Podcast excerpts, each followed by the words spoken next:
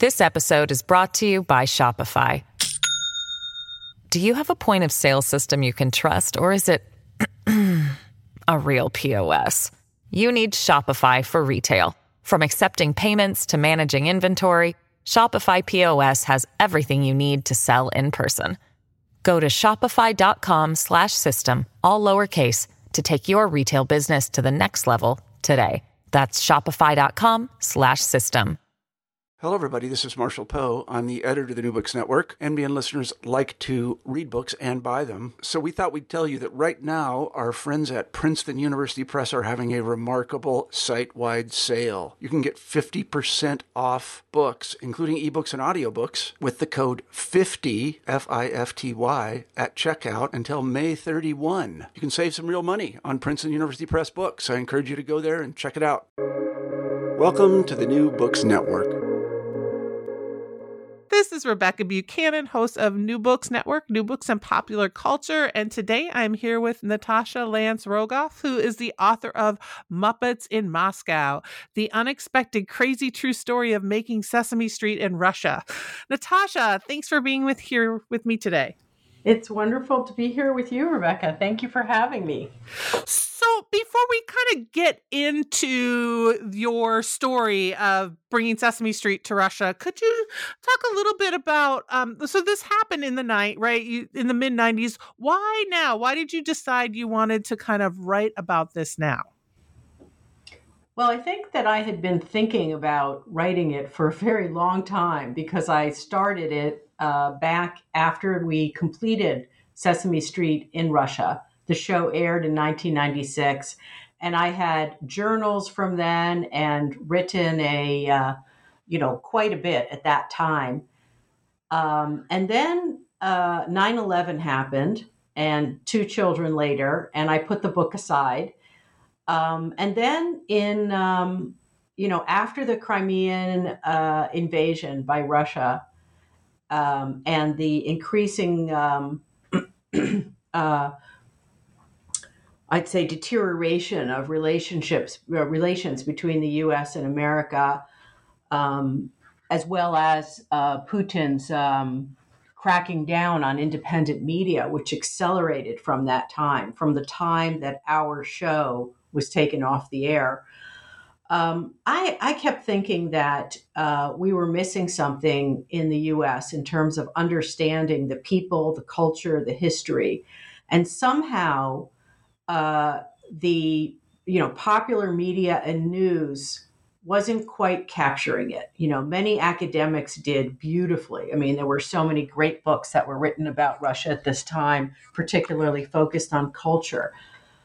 And I thought that the, you know, story of making Sesame Street in Russian was a wonderful way to translate the culture as as I had experienced it as an American in the 1990s and also in the 1980s, you know, as a journalist covering the Soviet Union. So the Sesame Street was made in in um, between 1992 and 1996, the first season, which ran two years, and then there was a second season and a third season, and so on. Uh, but uh, I felt like by by 2016, uh, every television show in the U.S. had a bad Russian character, like or I would say many of the TV series that featured Russians featured you know, Russians as uh, oligarchs, thugs, criminals, prostitutes. And, and that just didn't ring true to the people, you know, the 400 people on my team, artists who were puppeteers, writers, filmmakers. And um, uh, I just thought, uh, you know, this wasn't a, an accurate depiction of the country, and it was a kind of a caricature. So you know that that sort of was festering for quite a while with me and i i really want you know it bothered me because i had many close friends who were uh, as committed as i was and so many people were in the west in order for russia to be better to be freer to be kinder and a part of the free world. So i just felt like you know, there it was an opportunity to take this experience and um, and that other people would find it fascinating, as I did at the time. Well, and I will say that you know I was uh, Robin and I are the same age. Robin, you're ex- uh, one of your um one of your uh, producers, partners, yeah. producers, yeah. Um, and so I grew up with Sesame Street, but I never knew that Sesame Street, you know, existed in Russia. So there's that, right? There's this little bit of history that, like, I was like, this is super fascinating, right? That that existed. That, like, so for for the like, you know, two or three people that don't know, and and I think Sesame Street has a longer history than a lot of people know about so could you just maybe put this in the uh, in sort of the context of Sesame Street and what Sesame Street was trying to do um, during the you know 80s and 90s? Yeah, um, I mean Sesame Street is was an incredibly uh, you know um, um, I'd say revolutionary company, a nonprofit.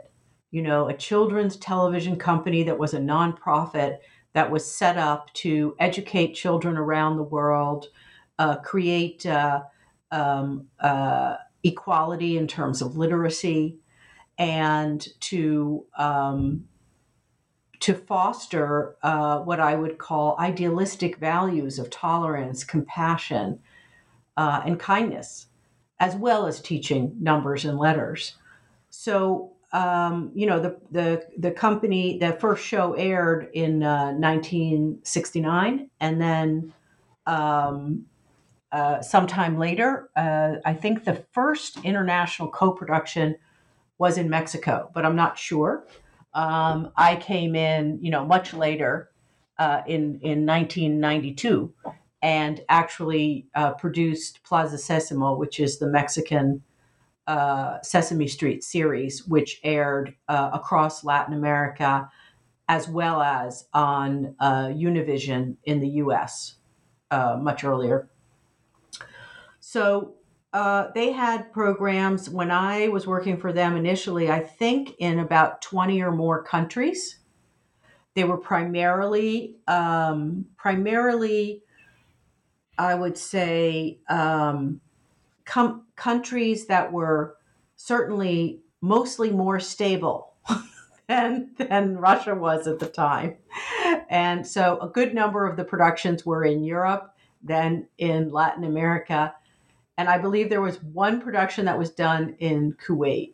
Uh, but uh, you know that's that's if, if, my memory serves me right, that's that's kind of uh, you know what I what I remember, and uh, their success was phenomenal. You know they they had uh, the golden touch, combining the research model with the production model, and some of the most talented artists uh, who came together. You know Jim Henson, uh, Jon Stone, who was the first director, and an incredible team of writers and the the the um, the feeling on the set, from what I understand, because Jon Stone uh, mentored me when I came to Sesame Street. I mean, I had no idea how lucky I was because I was new to children's television and didn't didn't really have the know the folklore, you know. And um, I just, you know, he just jumped in and and we became friends and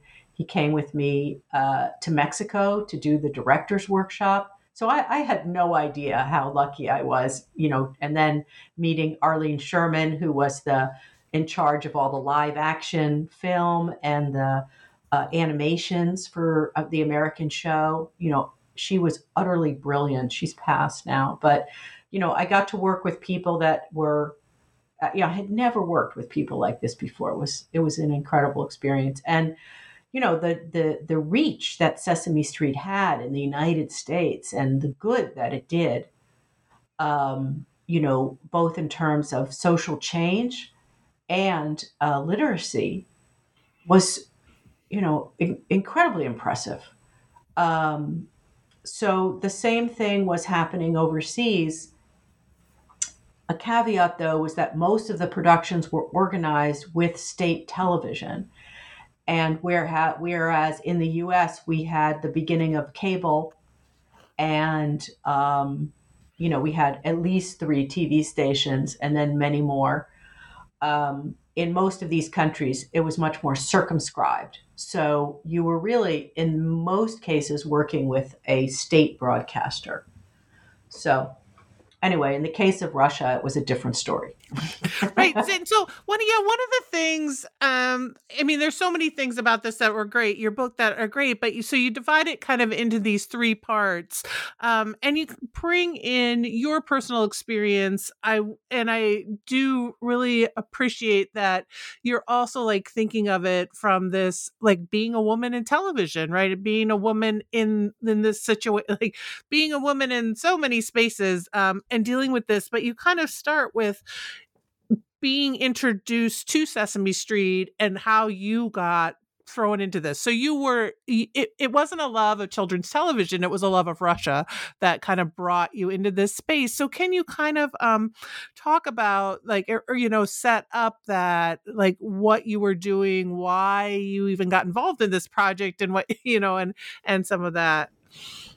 Well, it was it was a I would have to say it was completely random, and I was you know I had just finished a documentary film called Russia for Sale: The Rough Road to Capitalism, where I had embedded. This was in nineteen between about nineteen uh, eighty nine to ninety one, and I spent two years making this this film, which aired on PBS, um, and uh, I. Um, I had embedded myself with uh, communist fascists at their meetings. They were anti capitalists, anti American, and was filming um, many of these people, as well as the police chief in charge of economic crime, who was throwing people in prison uh, for selling things like furniture you know, so because speculation, i.e., selling things for a profit, i.e., not the state selling it, was illegal. So I thought, okay, I want to do that. And then the um, also followed a um, steel worker who ended up leading uh, the strike in Leningrad, late now called St. Petersburg, against um, the Communist Party and the communist regime. So the, the film ended predicting the coup of 1991, which overthrew the Soviet Empire. And the night of the coup, I got a call from ABC, and then they wanted to air uh, footage from the film I had just finished because I had been living with some of the people, you know, making this film for such a long time who were trying to overthrow then the um, you know, the new democratic government.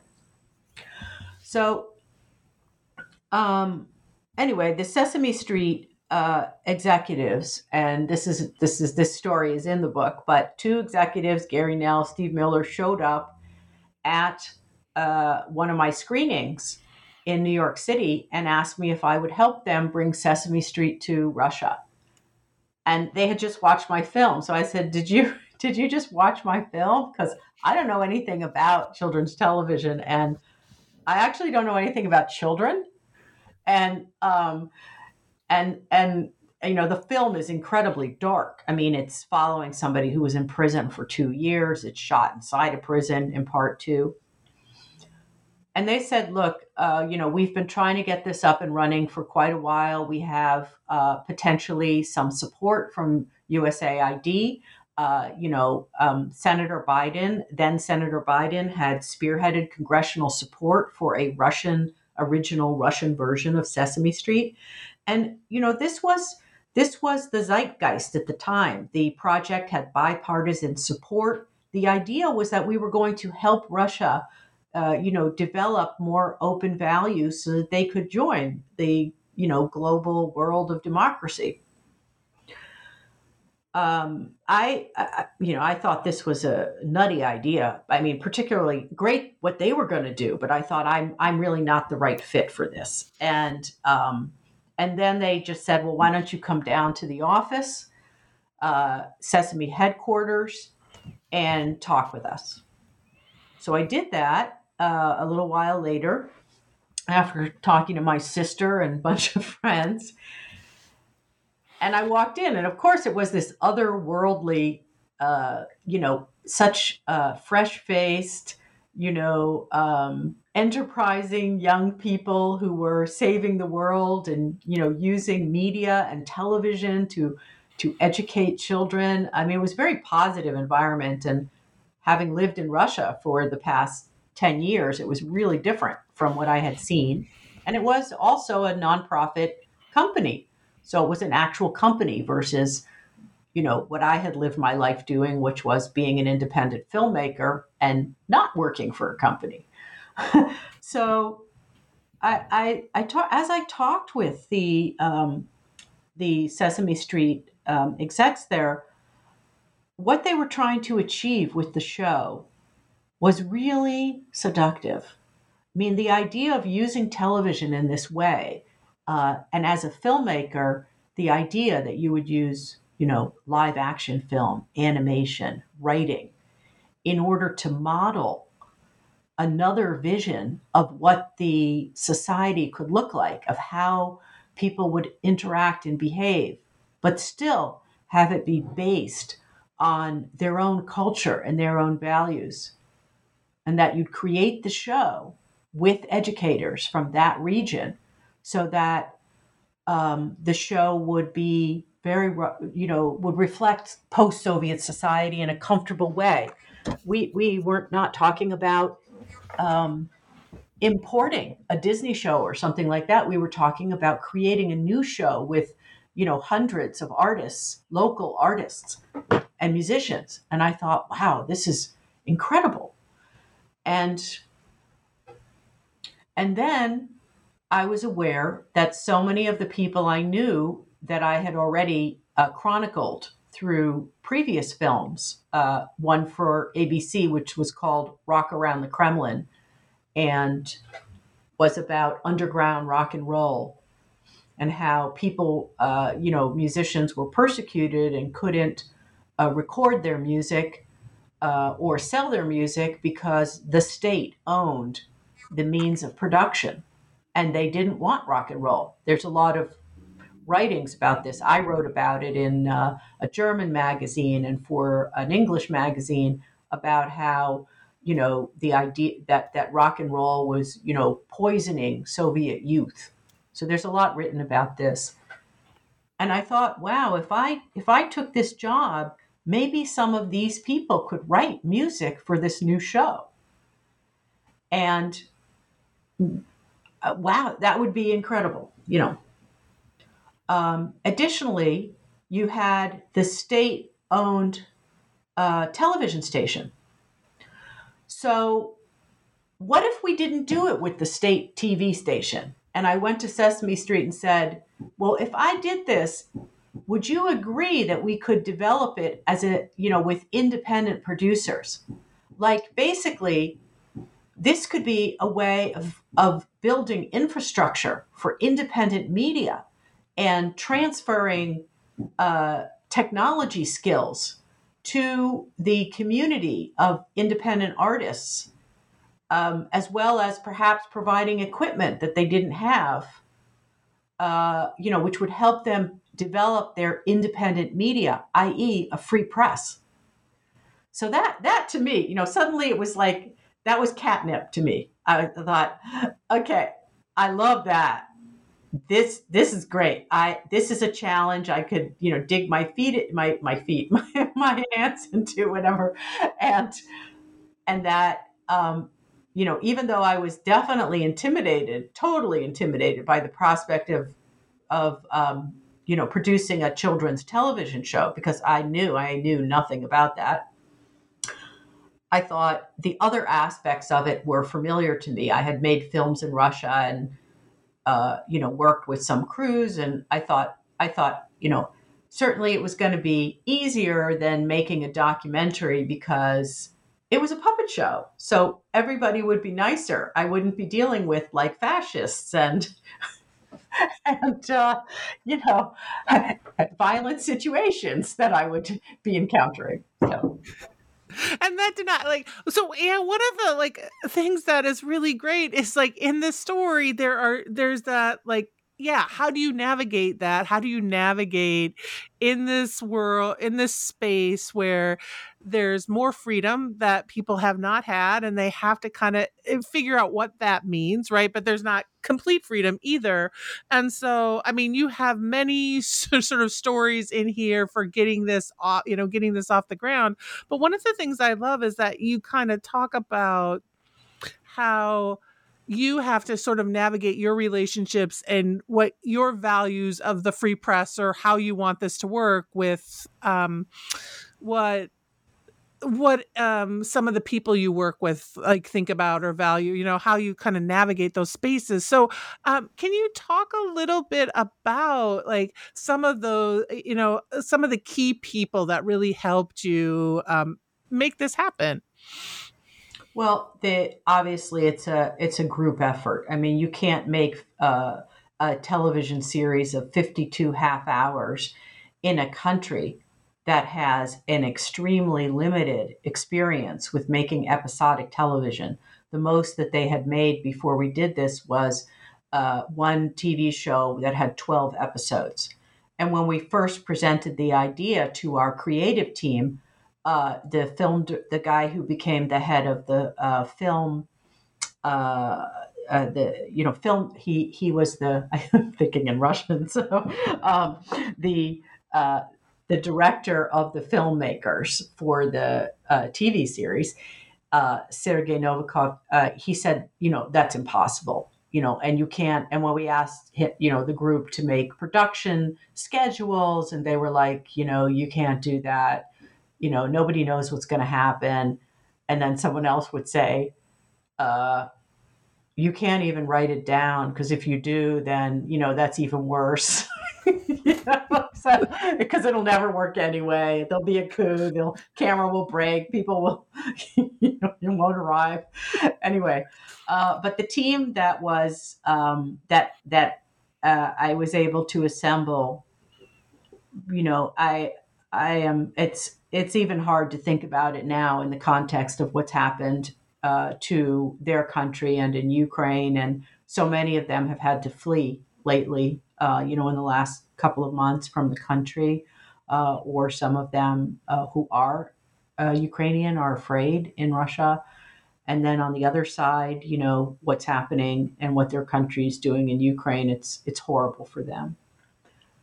But the crew that we created, um, uh, included some of the top uh, uh, children's television people, but it wasn't children's television, children's film and theater people. So most of the the group uh, had that background, and at the time, the um, the film industry in Russia was black. Nothing was being produced because there was no money. And before that, all the money had come from the state because it was a communist state run society. So there was this period of transition, which is exactly the period that we made uh, Sesame Street in, where many of these people had no jobs. And at the time, I actually didn't know that. And when I spoke to Volodya Gramatikov, who is the chief director, literally in January of 2020 when I was in I went back to Moscow and interviewed people and he told me this story and he said, "You know, when you asked me to join you and become the chief director, I said, well, maybe." And I kind of played hard to get. And uh, you know, and then you chased after me. And he said, Actually, I hadn't had a job for many months, and I was terrified that I wouldn't be able to feed my family. But he never told me that for like, you know, almost 30 years. And um, there were so many people. In the book, uh, Leonid Zagalsky is my um, my buddy, my business partner, and he's quite a character, really fun character in the book. Um, he's actually coming to the state soon, and I'm very excited that he's going to be able to get out for a little bit. Um, and we had been working together previously for many years. Um, and I don't think the show would have happened without his involvement. I asked his advice and guidance on everything, and he also connected me with people who knew him well. And in Russia, uh, your personal relationships are everything. Everything. In a society that is lawless, where there is no rule of law, where it's generally corrupt, these friendships are what protect you and people trusted me. I had my own group of friends, but Leonid had his own group of friends too. And with him by my side, uh, I was I was trusted. Um, and then uh, my American uh, team, which uh, included um, Robin Hessman, who was a brilliant uh, filmmaker who uh, I hired at 22 um, came in with no TV experience, but I had seen a film she had done, and I thought, this is an incredible film. It's so beautifully uh, written, shot, uh, I, I, and it's so soulful. Um, uh, I have to work with this person. Um, but she was so young that my boss at the workshop, at Sesame Workshop, was like, no, that's not happening.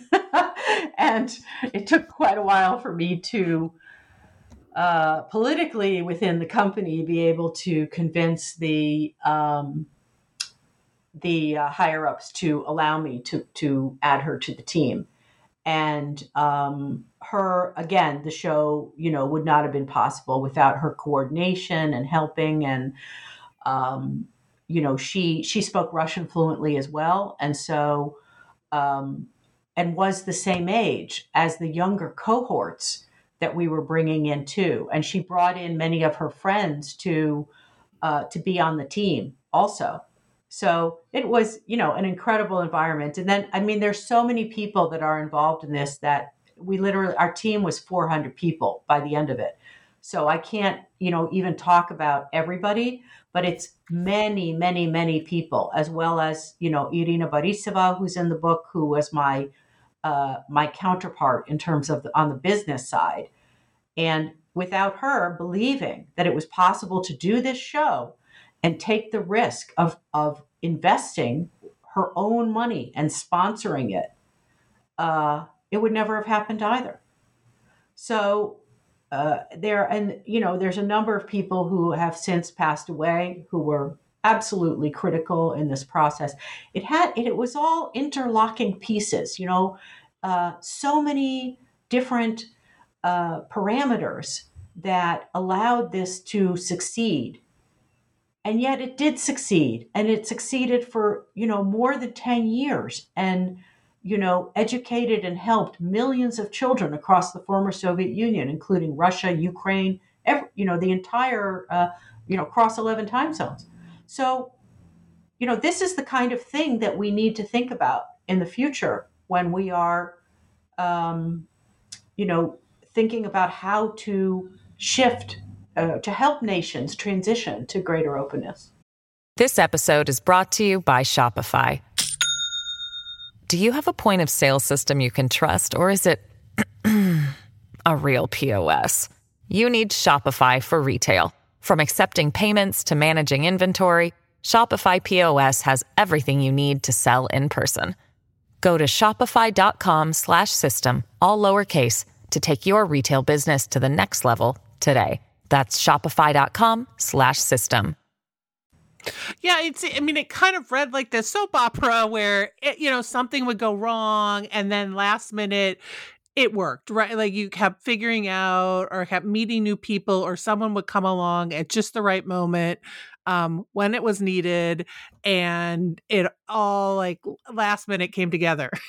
with everything. and, and I thought it was really interesting too, even thinking about like creating the puppets and what that was like and finding people who could um and, and there was a lot of talk about you know when you were sort of crafting and putting the show together um, people would be worried that you wouldn't have anyone who's going to show up for auditions. And then you had hundreds of people come out and want to do this work. So you could see the there was a lot of that like hunger or yearning to be a part of something like this, to be a part of something that was going to be new and different and bring that to the country and to the space. Yeah, no, that's absolutely true. And the the atmosphere on the set uh, was like nothing I'd ever experienced in Russia before. And we were, you know, both Russians and Americans working together, uh, you know, a, as equals. And and as a woman who ran this, you know, I was very uh, attentive to being inclusive, making sure everybody felt welcome, and also engaging everybody's ideas. You know, we did not have a uh, clear hierarchical system. I would say that was my intention. I was constantly bumping up against things like where, you know, a particular, uh, like the head writer, you know, wouldn't be as respectful to the women writers or something like that. And eventually we had to also fire people because of that. So, you know, we were, there was some uh, element of always trying to make sure that we maintained a, an environment that reflected the values that Sesame Street upholds. Um, so, you know, that was that was very important, I think, to to our uh, creative group. You know, both the Russians and the Americans. Mm-hmm. Russians meaning not Russian. I keep saying Russians, but there were all different kinds of people there. There were Armenians, uh, you know, especially a lot of Georgian animators and um, people from all over the place. And your book, like, and and at the time too you're falling in love right? Like so there's yes, your love like, like there's so much going on at this and i think um we see both things that you know and some really frightening things when you get a call about the you know the the the space being invaded and you have to move out. Um so so we, there's this mix of these really fun and funny stories and then these really sort of terrifying spaces and that you have to kind of navigate during this time yeah, absolutely. I mean, that's it was, uh, you know, stop, start, run, sprint, uh, be buried under the ground, uh, be shot up. you know, I mean, it was like uh, completely unpredictable and uh, very, very, very tough. You know, extreme stress, and you know, by the time I was pregnant, I I really was like wondering if this was a you know could is this really a good idea? This is like not. There were many moments when it was absolutely amazing, uh, emotionally, like just such a high, and then also very low times it went from and, and, we know it gets filmed, but you went from like not being sure if you were going to air this to having it being aired in on two major television stations right? So can you talk a little bit about that like fe- like that success when you right like you were saying like it took years to get this off the ground. It was something that was never done before. And then you went from going, is it going to happen to it happening and happening in the way that it did. So, what was that? Can you talk a little bit about what that was like? Yeah, I mean, the, um, the, uh, so as we were finishing the show, it coincided with an election period, a presidential election in Russia. And so many people thought that the current uh, Democratic you know, or aspiringly Democratic leader Boris Yeltsin would lose to Zyuganov, who was a communist, and that the country would then shut down again. And in that moment, that was all very real and terrifying for people. And we had all we had all experienced over the past, um, uh, you know, a period of time, several attempts to take over the TV station, uh, in um, in 1993, there was a, an actual a physical attack on the TV station. There were bullet holes still in the TV station um, at the entrance, and people there they um, the uh, uh, the group trying to take over the station had brought tanks there. Um, so that was where we were looking coming from, and um, when the uh, Sesame Workshop had an entire team of people uh, Steve Miller, Baxter Urist, Gary Knell, um, and another group from. Uh, from the Russian side, the Russian business side with Irina Borisova, and they were all trying to get um, establish interlocking degrees in order to air the show uh, with uh, Russia's largest television station, Ostankino. And um, I was very focused on doing the production side at this point. So this team, I, I would talk with Leonid, my my confidant and co co partner and all this stuff. But we, um, you know, they were primarily uh, running this and meeting with various potential sp- sponsors to get the show supported because um, you couldn't so advertising had only just started. We had had advertising in America. Everybody remembers the 30s, the 40s, the 50s. Well, it didn't exist in Soviet communist Russia. They didn't have that kind of advertising. They had advertising for the great proletariat or the, uh, you know, October Revolution, glory to the October Revolution, and you know, TV shows celebrating tank drivers. So um, in this case, advertising had just begun, and there was a lot of money flowing into it from the West, which meant that if you have a, a society without rule of law, you also have corruption. So it was also quite dangerous. And it was only after the communist presidential candidate was defeated that this deal was able to happen because then people uh, who were investing, companies that were investing in the West, as well as Russians involved in advertising, felt confident that they weren't going to lose their investment. So, through an absolutely incredible uh, series of negotiations, this show ended up airing on Russia's two top TV stations and um, and they um, they had never done this before. It was an unprecedented deal. You know, the we had uh, there was a man who ran a new TV station NTV, which was uh, Sergei Malashenko, who recently passed, and uh, he was a brilliant man who was also trying, brave man, trying to change Russia for the better and change television. Um, he uh, he was critical in this negotiation. Sesame Street, Nestle's, uh, Simon Hewitt was another person from I think McKin- McKinsey Erickson, something like that, uh, McCann Erickson, and then um, uh, they they just put this deal together, and it ran. Um, the show was then going to be aired uh, across the 11 time zones for two years and there was a pickup deal afterwards for uh, you know a second season. When I heard about this, the success of this deal, I was already in the United States about to have a baby. so I had to leave to come back. My husband wanted to be there. And so I just, I was thrilled. You know, I just couldn't believe they did it. I, I just couldn't believe they actually pulled it off. Um, but it was it was very exciting.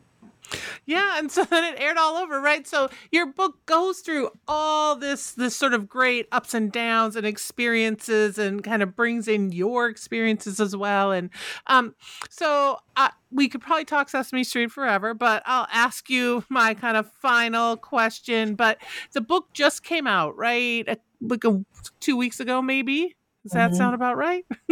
uh, so, are there is there anything either that you're working on now or anything with the book you know that you want to plug um, or talk about? Yeah it's a, you're the first person that asked me that. Um, i absolutely hope uh, you know as a first time author it's very difficult to get the word out about the book.